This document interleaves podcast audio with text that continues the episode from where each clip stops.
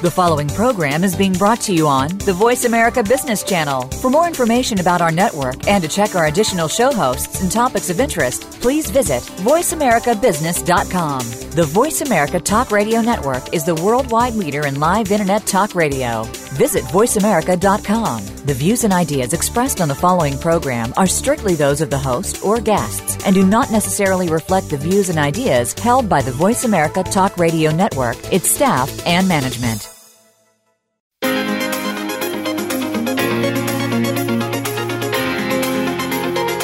Are you ready for the next level of leadership? It's going to be here before you know it. Today's leaders need the skills, connections, and savvy to become top professionals in their fields. Welcome to Innovative Leaders Driving Thriving Organizations with Maureen Metcalf. In the next hour, you'll meet people who have become successful at the helm of some of the most respected organizations in the world, and you can become the next big success story. Now, here's your host, Maureen Metcalf. Hi, welcome to Innovative Leaders Driving Thriving Organization. I'm your host, Maureen Metcalf. I'm the founder and CEO of Metcalf and Associates. I work with leaders and their organizations identifying the trends that will most likely disrupt their businesses and develop business strategies and business and leadership practices to leverage these trends to create strategic advantage. I'm a regular contributor to Forbes and the lead author of an award-winning book series focusing on innovating how you lead and transforming your organization. I'm also an adjunct faculty member in universities in the US and in Germany. Today, I am delighted to uh, welcome Juana Bordas. Juana is the lead author of a book, Salsa, Soul, and Spirit Leadership for a Multicultural Age. This book is the winner of the 2008 International Latina Book Award for Leadership. The book is used in over 75 major U.S. universities. The Power of Latino Leadership received the Nautilus Prize for Best Multicultural Book and the 2014 International Latino Book Award for Leadership. In 2015, she was a contributor to a new edition of Peter Drucker's Five Most Important Questions. Juana is founding president of the National Hispana Leadership Association. She's the first Latina faculty at the Center for Creative Leadership. She serves as trustee for the Greenleaf Center for Servant Leadership and the International Leadership Association. Juana was initiated into the Colorado Women's Hall of Fame and selected a wise woman by the National Women's Policy Institute. In 2009, she was named Colorado's Unique Woman of the Year by the Denver Post and the Women's Foundation. In 2015, she was honored as Colorado Powerful and Influential Woman by the Colorado Diversity Council updated Juana by these accomplishments. So we're going to uh, finish the intro and then move into some questions. Um, I created this series with the idea that as the world is changing dramatically, we as leaders and practitioners really need to understand what these changes are and what is evolving in the field of leadership so that we can stay current and be prepared to address the, the range of challenges we face. So I met Juana through the International Leadership Association conference and um, invited her to speak as part of that series. So she's going to be sharing ideas today about the eight principles of leadership and how and the value of cross cultural leadership? How do we, what do we need to understand with regard to different cultures as our world is shrinking, as, as we function as one planet rather than distinct countries where all of us stay in our country of origin. So it becomes foundational for all of us to understand in leadership roles and emerging leadership roles who we are as humans and how do we work across borders and boundaries. So my invitation to you as listeners is what do you hear from Juana that you can immediately put into practice in your life, either as an ongoing leadership practice or something that you want to experiment with to become more effective? So, Juana, welcome. I'm delighted to have you join us. Thank you so much for the invitation and congratulations on your work. This is so important. Leadership today is something that our world needs and that I believe everybody has an opportunity to contribute and be a leader. So, Juana, let's jump right into the content because what you have to say, I, I think, is so critical. How would you describe multicultural leadership, and how would communities and organizations benefit from practicing this form of leadership? Well, you know, leadership in the past has sort of grown out of industrialization and the military model and also has a bias towards Western or European influenced ways of thinking. And um, and that was good for those times, but times have changed. And today we see, as you mentioned, the global world, a multicultural world, and we also have people from diverse communities and countries who are now educated and able to contribute. And so, multicultural leadership is a more inclusive approach in philosophy that wants to incorporate the values and practices of diverse cultures in a respectful and productive manner. And what you're doing when you do multicultural leadership is engaging people at all levels so you don't lose their potential contributions and valuable insights. There was a book uh, that was published called Leadership in Black and White where African Americans are saying that they're invited to work in corporations and organizations, but they're asked to check their blackness at the door and come in and function in a dominant culture uh, Uh, type of system. And so you lose their contributions, they, you lose their insights, you lose their history and perspectives. And each culture has something to offer, and people from different perspectives actually contribute to the whole, make it a more creative, innovative, inclusive process. And we don't want to lose those contributions today.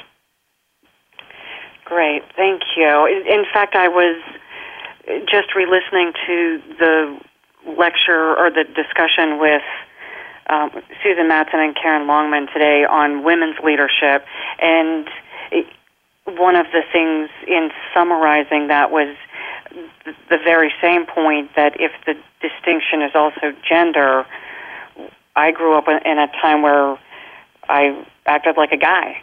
Getting ahead meant losing the benefit. Yeah, it was called cloning male behavior. okay. Yeah, so yeah. that you know, so that women acted like men in order to be able to fit in, and as they started to fit in, you lost the contributions that women have as connectors, as relationship builders, as people centered.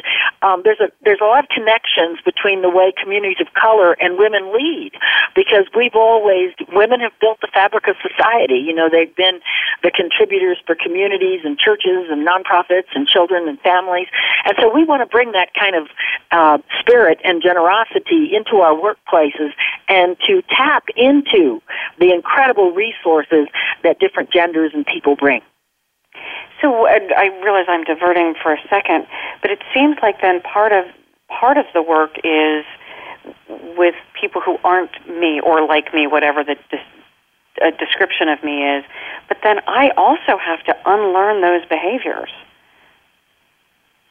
Well, I don't look at it so much as an unlearning. I look at it as increasing your repertoire and increasing your leadership toolbox. Because we're not saying that um, you know mainstream leadership doesn't have valuable contributions. Of course it does, and and we've all learned it by the way by living and growing in this society and and working in organizations. But what we're saying is that sometimes, yes, an individual leader needs to take the helm. It's a crisis, or he or she is an expert, or you know there's not enough time. But if you continue that form of leadership, then the one leader who, by the way, in a complex, changing world, in a diverse, inclusive global world, does not have all the answers. They lose the energy, the creativity, the perspective, the innovation, and the productivity of, of the people that follow them. So it, it, you know, we're not saying that you don't use that style of leadership or you don't, you don't include it, but it can't be one way only. It can't be a one way street anymore. So that's the invitation to everyone then, is expanding the repertoire. Oh yeah, with I mean, what we want to do, in fact, becoming a multicultural leader uh, is is a mind expanding, consciousness expanding kind of proactive uh, thing that you do. You say to yourself, "I'm going to learn from other people. I'm going to listen. I'm going to respect uh, diverse perspectives and diverse views. I'm going to learn about other people's histories and cultures. Uh, because, by the way, they've already learned about mine if they're functioning in, in mainstream organizations. So it really is kind of a, a, a generosity of spirit and an understanding that in the future, particularly for young people, they're going to be leading diverse uh, people, not only uh, gender and color and ethnicity, but also generational, because we now have four generations in the workplace, and the millennials are the largest generation that have ever been on the face of the earth. And le- learning to lead millennials, who, by the way, 40% come from communities of color, 5% are multicultural, and the fastest growing identity with the new generation is multicultural. They want and understand how important and how life affirming it is to understand different cultural perspectives, to have friends from different uh, communities, and they value and love diversity. So again, that makes the business case for it's not optional; it's required. If you're going to be effective in the future, yes. Yeah. So, how do you practice the spirit of generosity found in the principle Mi Casa es Su Casa in your personal journey as leaders, in your work, and in your organizations? Well, I love the Mi Casa Su Casa because it's sort of the first commandment of uh, the Latino community, which, as you know, is the fastest growing demographic, not only in our country, but in this hemisphere. And the idea is that, well, for a leader to be generous means to share their time, uh, to develop a reputation for growing and mentoring people. Uh, a generous leader um, teaches and shares skills. A generous leader promotes reciprocal and distributive leadership, you know, gives other people a chance to, to lead, uh, and knows how to follow. And so generosity, which, and by the way, uh, generosity is one of the cultural dynamics we need to change in order to create a more multicultural society. Because um, we have been raised with the idea of individualism. And um, American Indians explain it like this. If you have a beautiful basket, each strand of that basket has to be woven tight and be strong for that basket to hold fruit, produce, water. We're not saying individuals shouldn't be as, as uh, uh, as strong as they can be, that they shouldn't develop their talents, but in service to the rest. Not it's me first, but it's we first. And that sense of generosity, that sense of collectivity, that sense of, you know, we're all in it together, uh, instead of I instead of emphasizing individualism is what generosity is all about. It's that whole idea that you are respectful to all people and in organizations that means the people that clean the place that make it nice and beautiful so that you have a nice place to work all the way to the CEO. You treat everyone with that respect and deference. And so that's what it means to have that spirit of generosity to say what I have I share.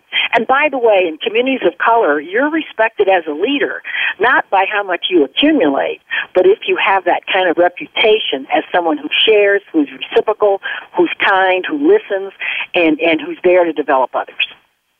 It, it makes perfect sense.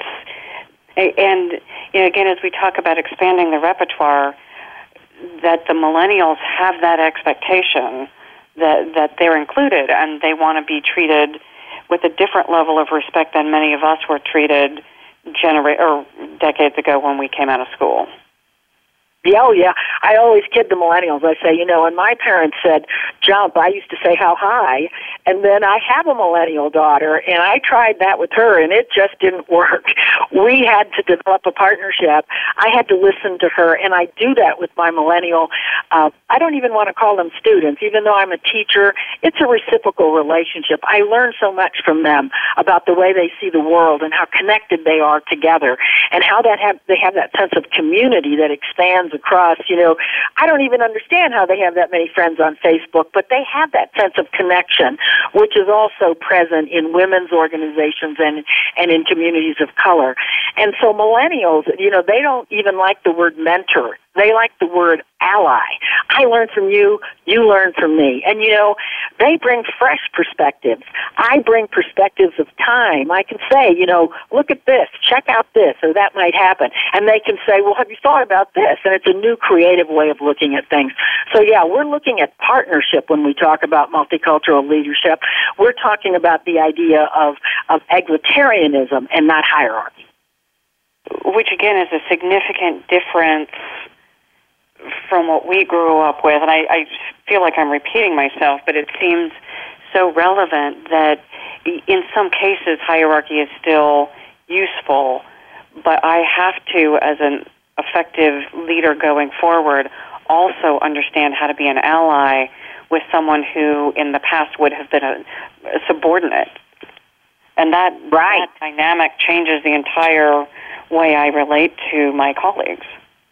Yeah, I, and you know, it, it's such an important difference, even to use the word subordinate. You know, uh, no, we want to use the word contributor, participant, ally. We want to, uh, you know, we want to level the playing field. And you know, one of the symbols for leadership in the past has been a triangle, you know, a hierarchy.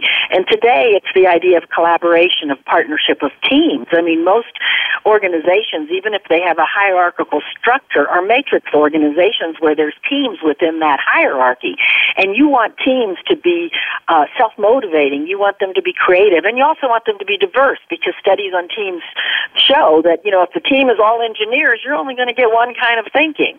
But if you mix that up with marketing people and, and people that do um, budgets and finance and, and people that are more um, doing public relations or outreach, uh, working with the customer, then you're going to get perspectives from all over the organization.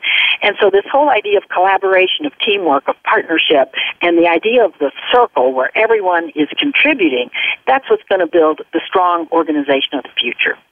Perfect. This is a great time to go on break, and then when we come back, let's talk about that collaboration. So we're with Juana Bordas, Maureen Metcalf, Innovative Leaders Driving Thriving Organizations, and we're talking about multicultural leadership. We'll be right back.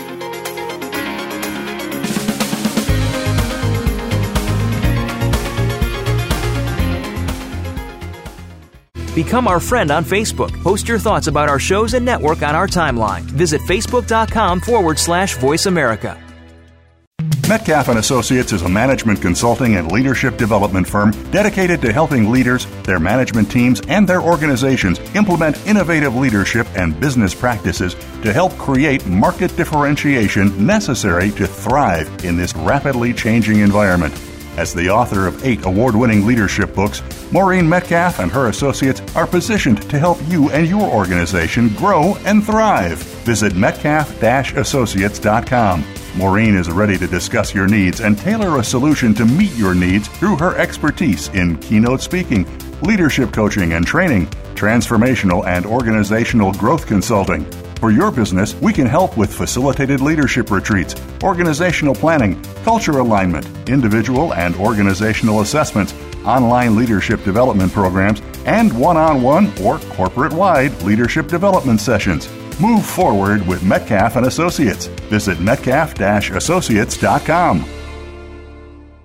If you're interested in gaining strategies to be more successful both at work and your personal life, check out Turn the Page with host Hemda Mizrahi. It's all about building new habits and perspectives. The show helps you identify the changes you need to make that align with your values and priorities.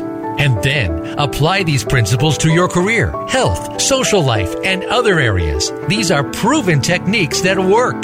Turn the Page airs live Fridays at 9 a.m. Eastern Time, 6 a.m. Pacific Time on Voice America Business. When it comes to business, you'll find the experts here. Voice America Business Network.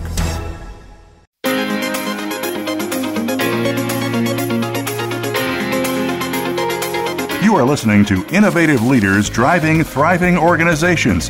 To reach Maureen Metcalf or her guest today, please call in to 1 866 472 5790. That's 1 866 472 5790. Or send an email to info at metcalf associates.com. Now, back to this week's program. Welcome back to Innovative Leaders Driving Thriving Organizations. This is Maureen Metcalf, joined by Juana Bordas, and we are talking about um, multicultural leadership. And specifically now, let's uh, move into the eight principles of multicultural leadership and Sankofa, knowing about your history and respecting the history of others. Why is that important? Well, I, I think, you know, um, Sankofa is really a mythical bird that comes from West Africa, and it's facing forward, but it's looking back. And it actually has an egg in its mouth symbolizing the future. And you know, even Robert Greenleaf uh, wrote The Servant as Leader said that, you know, you have to understand the past, the present, and the future because it's really a continuum. And yet we live in a society where we don't remember the past and we don't acknowledge it. That's why we have to have Black History Month, Women's History Month, Hispanic Heritage Month, and I could go on and on. It's because we have left out the history of the people that have built this beautiful country. And in reality, pretty much always been a multicultural nation. I think the best example is the Southwest, where I live in, in Colorado, which is really pronounced Colorado. It means the place where there's red rocks. And one third of the United States was Mexico 160 years ago. And you know, uh, it's interesting that the Guadalupe Hidalgo Treaty that, that uh, in the war said that this area would always be bilingual, that they would respect the fact that the people that lived there were Mexican citizens at the time. And so, you know, people want to know why is this Latino wave happening? Is it all immigration? No. In matter of fact, the majority of Latinos were born in this country because one third of our country, and that doesn't include Florida, doesn't include Idaho. I mean, the San Juan Islands uh, back there. You know, so so we had an incredible. The Spanish were here a hundred years before uh, the white settlers came. And then there was the Louisiana Purchase. And if you put those two together, it's practically the whole United States.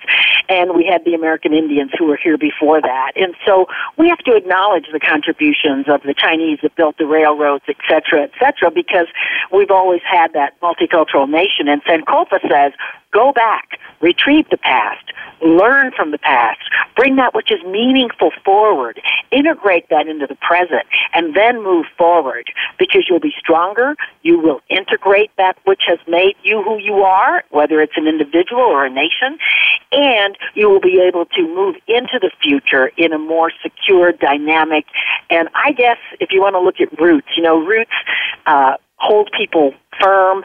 Uh, roots hold a tree, they nourish it, and our nourishment comes from that past. So remember the past is almost a, a biblical thing in communities of color. Uh, know who you are, know where you came from, know your past, and in that, respect the contributions of all people.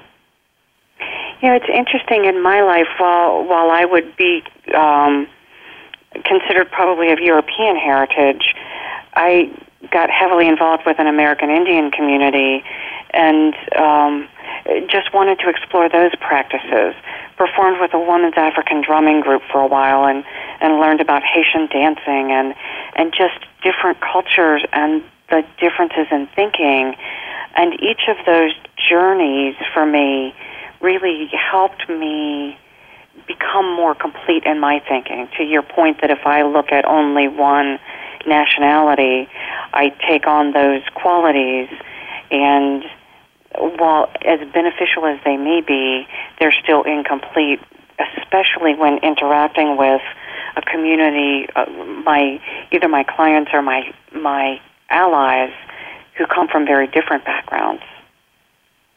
Yeah, you you just brought up such a wonderful point, which was one of the things uh, you asked how people could uh, put this into practice, and you actually have done that. And it's a mind expanding. It's it expands your ability to relate to people. It's really a growth opportunity, and that's what leadership is about. Leadership are lifelong learners. Leaders are growing and learning constantly. And um, so, if we're going to be multicultural leaders, we have to reach out and learn about other communities, and we start by learning about their history history and participating like you have. Uh, and, you know, culture is learned uh, we, we can learn these things. We, we can really learn and, and build on the understanding of other people. And so whether, I was going to share that one year I went to all different churches, like you uh, participated in American Indian and in African American things. And I, you know, I went to the Buddhist church, I, I went to the uh, Greek Orthodox church, I, I went to the um, black church and and and, and sang uh, you know uh, some hymnals and spiritual things, um, and and uh, it's that kind of thing, reaching out and learning about others, and you know it doesn't take anything away from you. You know sometimes people are scared. They say people are trying to take over. No, that's that's the old individualistic hierarchical paradigm. What we need today is an expansion of that, that we can all learn and grow from each other. And as we do that, we create that multicultural future that our children are going to live in, and that today millennials are saying that, that that's, uh, that's what they want, that that's what they think uh, life is really uh, about. Yeah, for me, to your point of not losing something, you know, in in learning to become a better drumming performer, I used to go to workshops, weekend workshops, and we would sit around a campfire and drum and dance. And it was one of the most phenomenal ways to get to connect with people that I had very little in common with. But by the end of the workshop, I felt like I knew people on a very different level.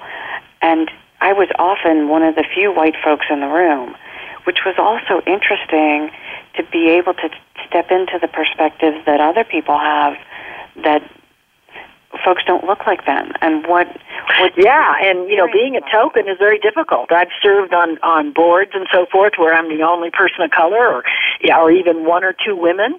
And and it's and it's really hard you know because um it, and, and people of color experience that all the time. Women when they were breaking barriers experience it all the time.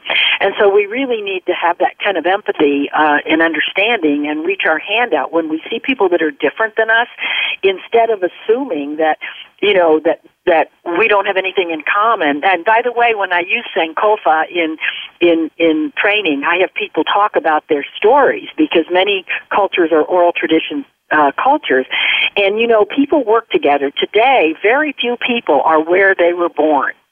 Uh, you know, they, they move, um, and, and Americans, you know, 20% move every year. And so how do you build community with people in the workplace that you don't know? Well, one way you start is finding out where they came from. What's their culture? What are their values? Who are their parents? What's the story of how they got here? And so you begin to make those connections. And as you do that, you find out that you have a lot in common with people, regardless of where they're from. And differences add value.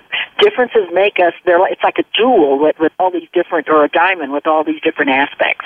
And so it's only a positive uh, journey. As you said, Maureen, it was a beautiful journey for you to be able to learn from others. You know, one of the other things I want to build on that, I'm part of a community now that explores organizational vibrancy. And we've got folks from Mexico, Portugal, uh, Germany, Austria, I'm not sure which other countries are represented. And while we are the same in many ways, there are also very different values and guiding principles that come from people's different heritage that make them talented in ways I'm not. So being able to understand where they come from so that we don't have misunderstandings for one, but also to leverage their gifts has been for me a fun and interesting journey but if not, yeah, you know, I'd like to contribute another thing that people could begin doing right away. Um, you know, when you go to a, a Native American drumming circle like you do, or a Native American meeting, uh, people are silent when they first come in, and you're recognizing that people have come from way different places, and you want them to center themselves and to begin to build that sense of unity. We have a job to do together, or we have a project we're working on, or whatever. And one of the most important skills for becoming a multicultural leader is to learn to listen. And uh, it's it's very interesting because my friend John Echohawk, that I interviewed for my book, he's the head of the Native American Rights Fund and one of the top 100 lawyers in in America. And they're like the NAACP for American Indians. You know, they're the legal guardians, the legal eagles.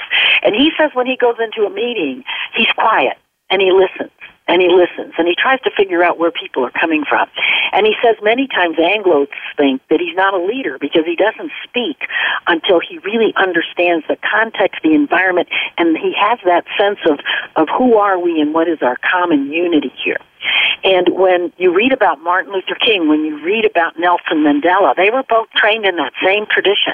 Martin Luther King would come in and he would state what it was that they were going to be talking about, and then he would listen until everyone spoke, and then he would stop and he, and he would go into actual meditation, a reflection period before he spoke.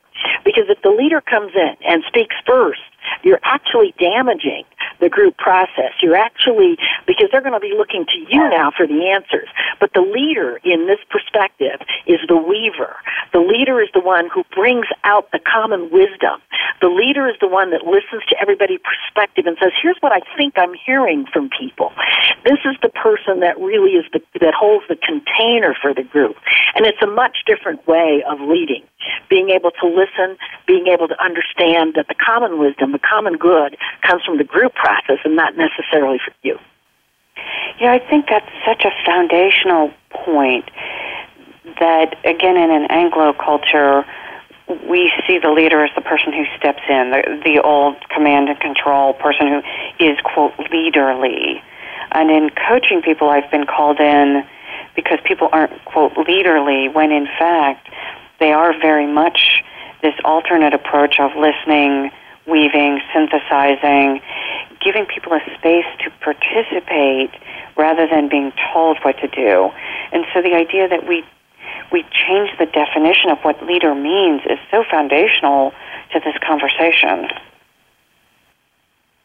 Yeah, and and you know, I think the other thing that's very different. One of the first principles of leadership in communities of color is called the leader among equals. And what it means is that first of all, the leader treats everybody with respect and understands that, you know, like I said before, whether you're the person that, that cleans the offices or the CEO or the receptionist who knows everybody who comes in and out and calls, everybody has a contribution to make. And you as a leader, your job is to recognize that and to uh, create an environment of, of respect uh, for people's contribution. But the other thing that's very interesting is in communities of color, leadership is conferred on you. And we know that in an organization, you may have the title of leadership, but people may not really follow you, or there may be someone else who really has, you know, more um, authenticity with the group, and the group uh, listens to better. And so the whole idea is is that a leader is that that title of leader is conferred on you because you do you walk your talk. Uh, you're an authentic person. You keep your word. You treat people with respect. Uh, you give people an opportunity to speak and to contribute. You ask people, "What can I do to be a better leader?" Um, and and uh, so it's it's a different way of looking at leadership. It's not positional. It's me being the kind of person. The Latinos call it personalismo, which means what kind of person are you, and do we respect and follow you because of the example you're setting? And so we know in leadership that leaders model the way. You know that's a that's a kind of an, an axiom in leadership. But in communities of color, they model the way because of the way they treat others. Yeah, I worked years ago in an organization that was populated largely by, by um, people who didn't read. And so the informal leader was the uh, gentleman in that group who read everything that came in and, and shared it with the rest of the group. So no position power at all uh, and yet he was in service of the rest of the organization because not reading was uh, held private. It was, I don't know if it was embarrassing, but it was certainly not something that was shared. So he, mm-hmm. he did have, in, in one way, a, a very important but servant role to the group. Yeah, and, and there's also the idea that, um, you know, in a hierarchy, the, the leadership is separated from the group. And, you know, there are some, some even some businesses that really um, work on the idea of, of the leader as not being this person that takes special privileges. Like one of the rules of the leader is equal is that all everybody plays by the rules, especially the leader. The leader does not break the rules because as soon as the leader breaks the rules and thinks, "Oh, I'm privileged and I can do it this way," it destroys the, um, you know, it destroys the cultural environment of the organization. So the leader plays by the rules. You know, um, if if they want other people to work hard, they work hard. Uh, if they want other people to listen, they listen. If they want other people to, you know, make sure that everybody contributes, they wait their turn. um, they don't take more than their share.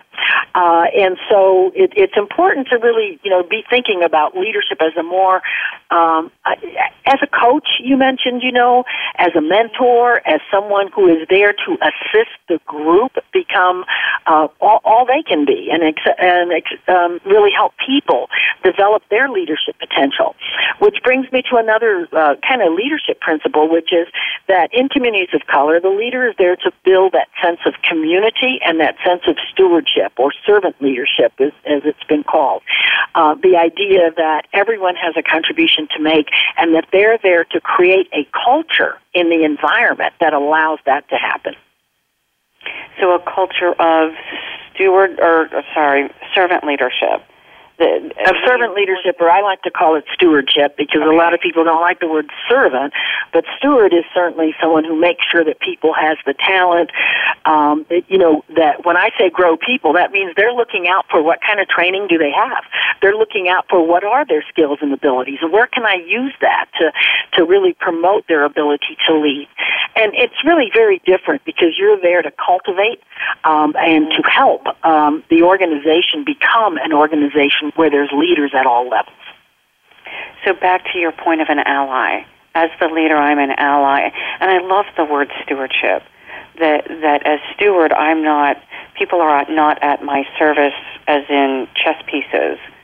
They're precious beings that I value, and we are all in service of the mission and all in service of exactly. Yeah, you don't want to lose the talents of everyone, and you don't want to lose the commitment. You know, the New York Times says the main reason a study they did, the main reason people leave organizations, 36% leave because they don't feel valued. And um, you know, and I like to say oh, by the way, there's another 20% that are still there, but they left, you know, because they're not giving you their potential. Do you really want to motivate your people? Do you want to set them on fire? Do you want to tap into their passion? And I think, you know, what, what people need to realize is that the, the principles of, the, of, of leadership in communities of color really came out of civil rights um, at a time when um, people were very discriminated against and there was not the equality that's in our Constitution. And so when you look at civil rights, every single person was invited to stand up. Every single person was invited to contribute. And it's a collective form of leadership. It's a leadership that built community. It's a leadership that said, we have certain values like justice and equality and pluralism and community in our, in our Constitution and in our nation. And it's up to us, really, as leaders, to make sure that we uh, live up to those values. That's why one of the principles is leaders as uh, community stewards or leaders as the guardians of public values. What are the values in each organization that we want to make sure are infused and lived uh, by our people? Um, and so it's a different form of leadership because it came out of people that had no voice, out of people that had no power, out of people that had not learned how to work together in order to uh, create change. And so it's an important part of our history, but it's also an important lesson on how we can motivate people to really work for the common good. That's a great point. We're going to go to break and then we'll come back and explore that more. So this is Innovative Leaders Driving Thriving Organizations. Want a booth Maureen Metcalf, looking at multicultural leadership.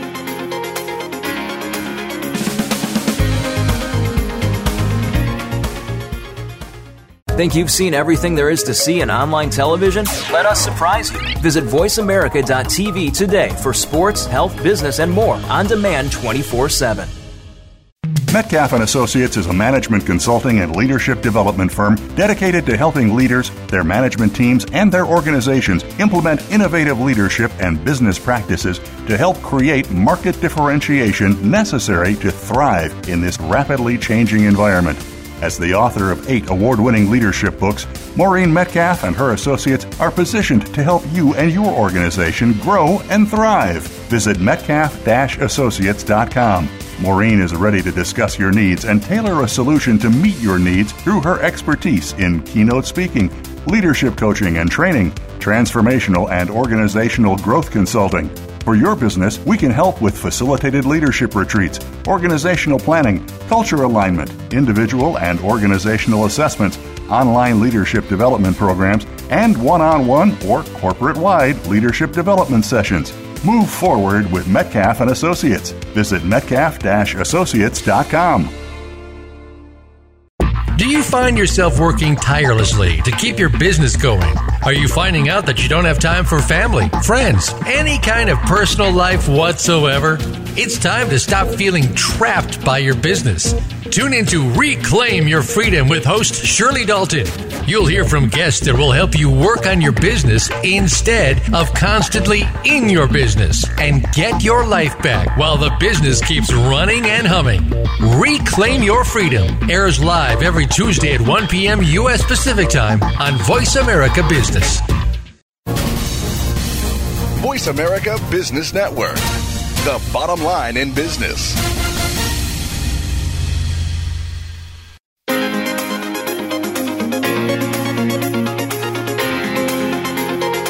You are listening to Innovative Leaders Driving Thriving Organizations.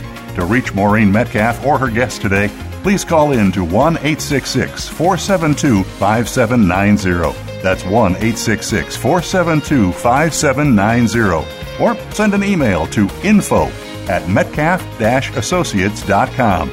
Now, back to this week's program. Hi, welcome back to Innovative Leaders Driving Thriving Organizations. This is Maureen Metcalf, joined by Juana Bordas.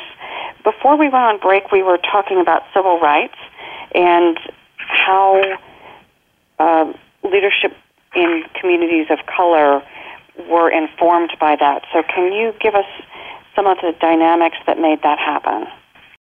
Um, well, yeah, I wanted to say that, you know, I grew up in the segregated South and I'm an elder today in my community.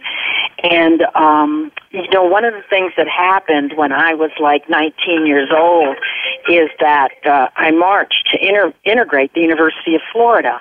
And so um, in the 1960s, there was this incredible movement.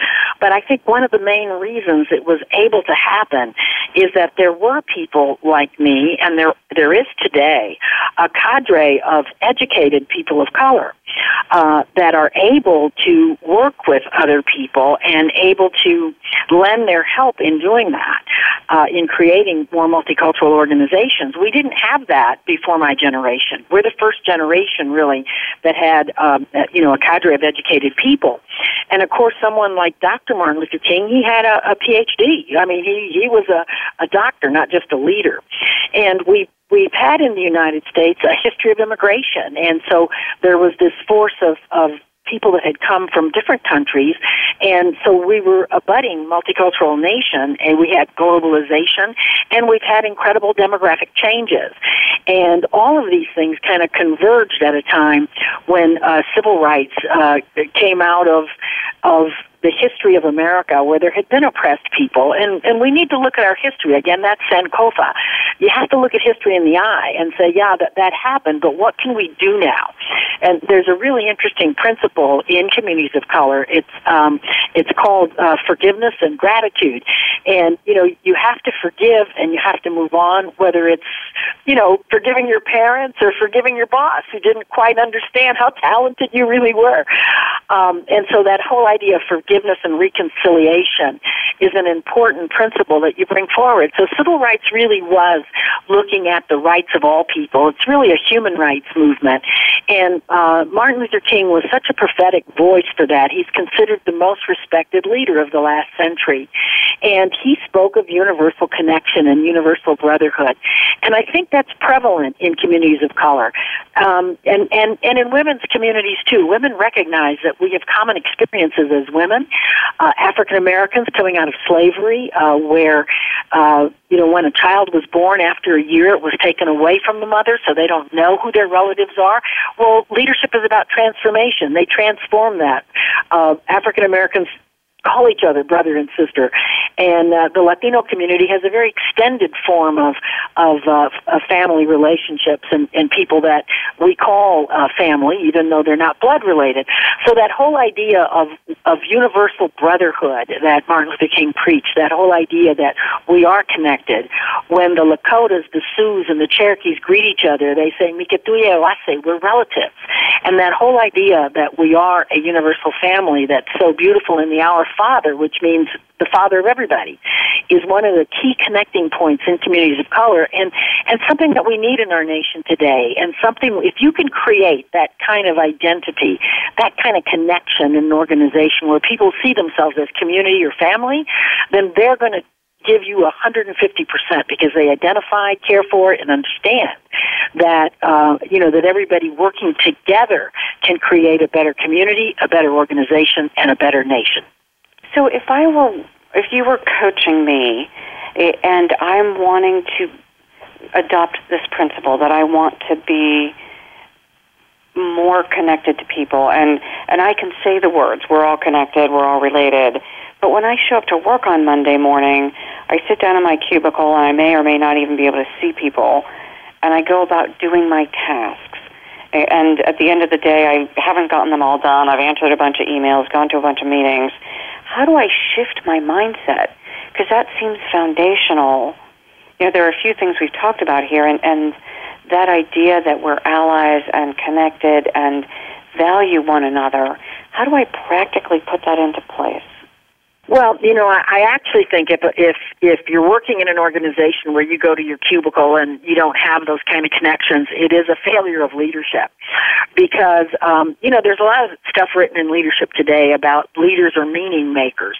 Uh, people are looking for meaning and purpose in their lives, and if you have an organization where people feel like they're clogs in a wheel, that's the old paradigm.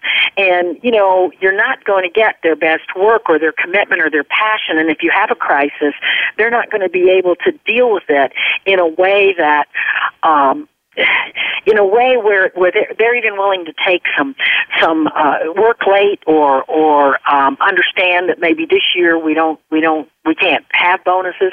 I'll give you an example. When when uh, Mayor Hickenlooper of Denver came in, there was a shortage in the budget, and he brought people together and he said, you know, what can we do about this? And instead of laying people off, they came up with the idea that the first year, uh, when you had a Monday holiday, everybody would also get a Friday holiday, um, and that was a way to keep jobs and to keep people engaged and to give people more time with their family. And everybody took a little bit of a hit in salary, but I think it created, I mean, he, he did some exceptional work in the city of Denver because it created that kind of spirited core, if you want to call it, that idea we identify, we help each other, we support each other.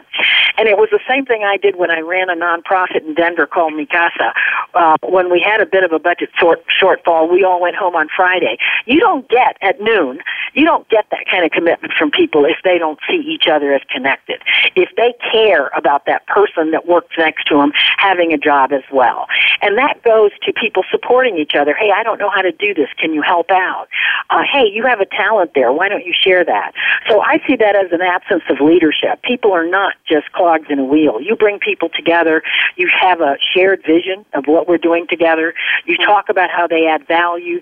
You talk about the meaning of your work and why it's so important that people have accurate information or that people have real customer service, which is so hard to find today. That people are important and that relationships and who we serve, our customers, are the thing that keep our organization alive. So I would say that, that whoever has an organization like that needs a little bit of a cultural infusion. And there are plenty of them, and that's why I'm asking, honestly, because it, this seems like a, a huge shift. So I'm wondering, kind of, what are the small steps I can take, either as a single leader, individual leader within an organization, or as an employee, if I'm not running the place and I still want to move the needle, there must be things I can do. Oh yeah, and you know we could even take the first principle of Sankofa. Um, when I start a leadership program, I ask people to bring the oldest picture of their family, and they get an opportunity to share where they came from, who their family is, and sometimes it is so poignant to see their grandparents, and sometimes the humble beginnings, whether they were factory workers or or, or migrant workers or immigrants or or you know or it, it just is an incredible way to see people and where they came from, and uh, Uh, you know I recommended to organizations that every month at, at the staff meeting or whatever, somebody shares who they are. And people have told me, you know, I worked next to that person for 20 years and I really know them because our values come out of that. And values are so important. What is it that's important to the people, to this organization? Do, you know, do we stand for respect? Do we stand for contribution, taking care of each other? And so simply by doing that or by having some sort of social events every month where people get an opportunity to get to know each other. And having cultural events that, you know, and I do so much work with corporations and organizations that really are saying, let's celebrate the Hispanic culture during Hispanic Heritage Month. Let's learn about these generous and hardworking people. Latinos have the, the highest participation of any group in the labor force. We'd love to work. You know, work is dignified. Work gives meaning. Work is the way I contribute. Well, let's bring that spirit into our workplaces. And so I think there's little things people can do, but it's always about that shared vision. It's always about that respect for each individual contributor. And it's always about the leader saying, you're important here. And we want to help you be the best you can be. And we're going to work together so that everybody has an opportunity to make that contribution. So as our interview is winding down, what points do you want to make sure people walk away with? Well, I think you know, there's a, a leadership principle that um, Stephen Covey called the number one principle of effective leaders, and that means be proactive.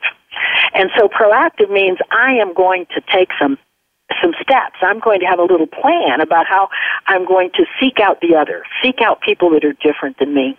You know, we're coming out of, of of tribes. Even in some places in the world, there's still tribal conflict.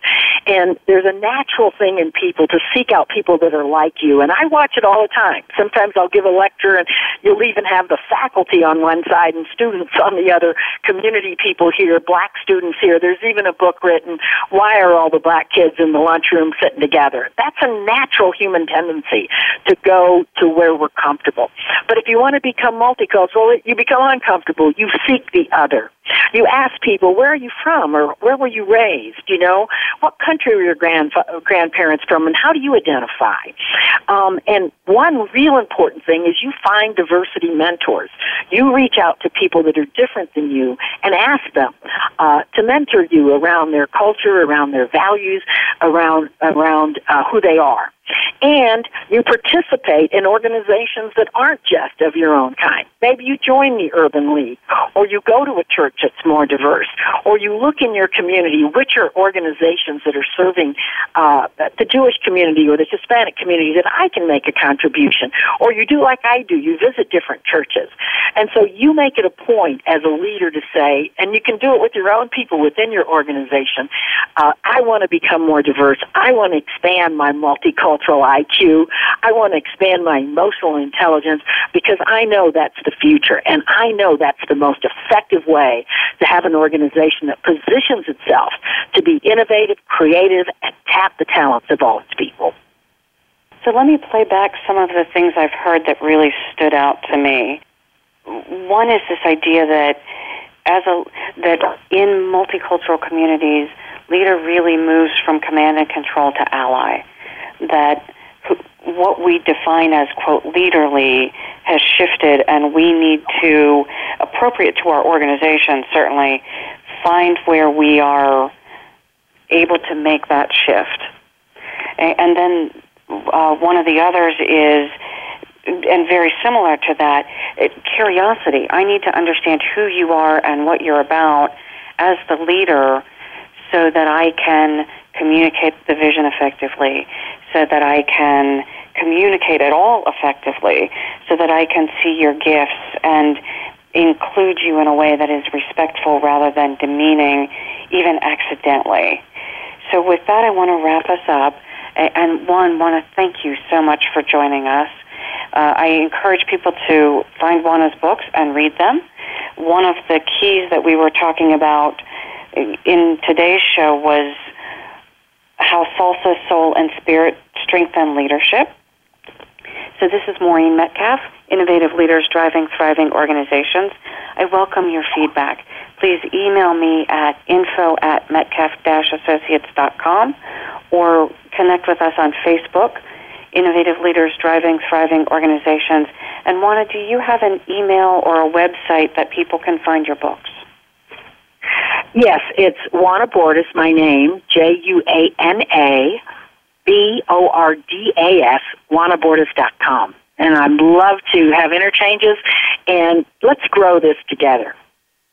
Thank you so much. I am delighted that you could join us, and hopefully, people will hear something, have heard something today that they can put into practice. And I would love for them to email that to you and I. Enjoy your day. Thank you.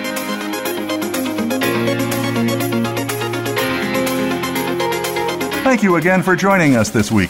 Please tune in for another edition of Innovative Leaders Driving Thriving Organizations with Maureen Metcalf next Tuesday at 11 a.m. Pacific Time, 2 p.m. Eastern Time on the Voice America Business Channel. We hope to see you here next week.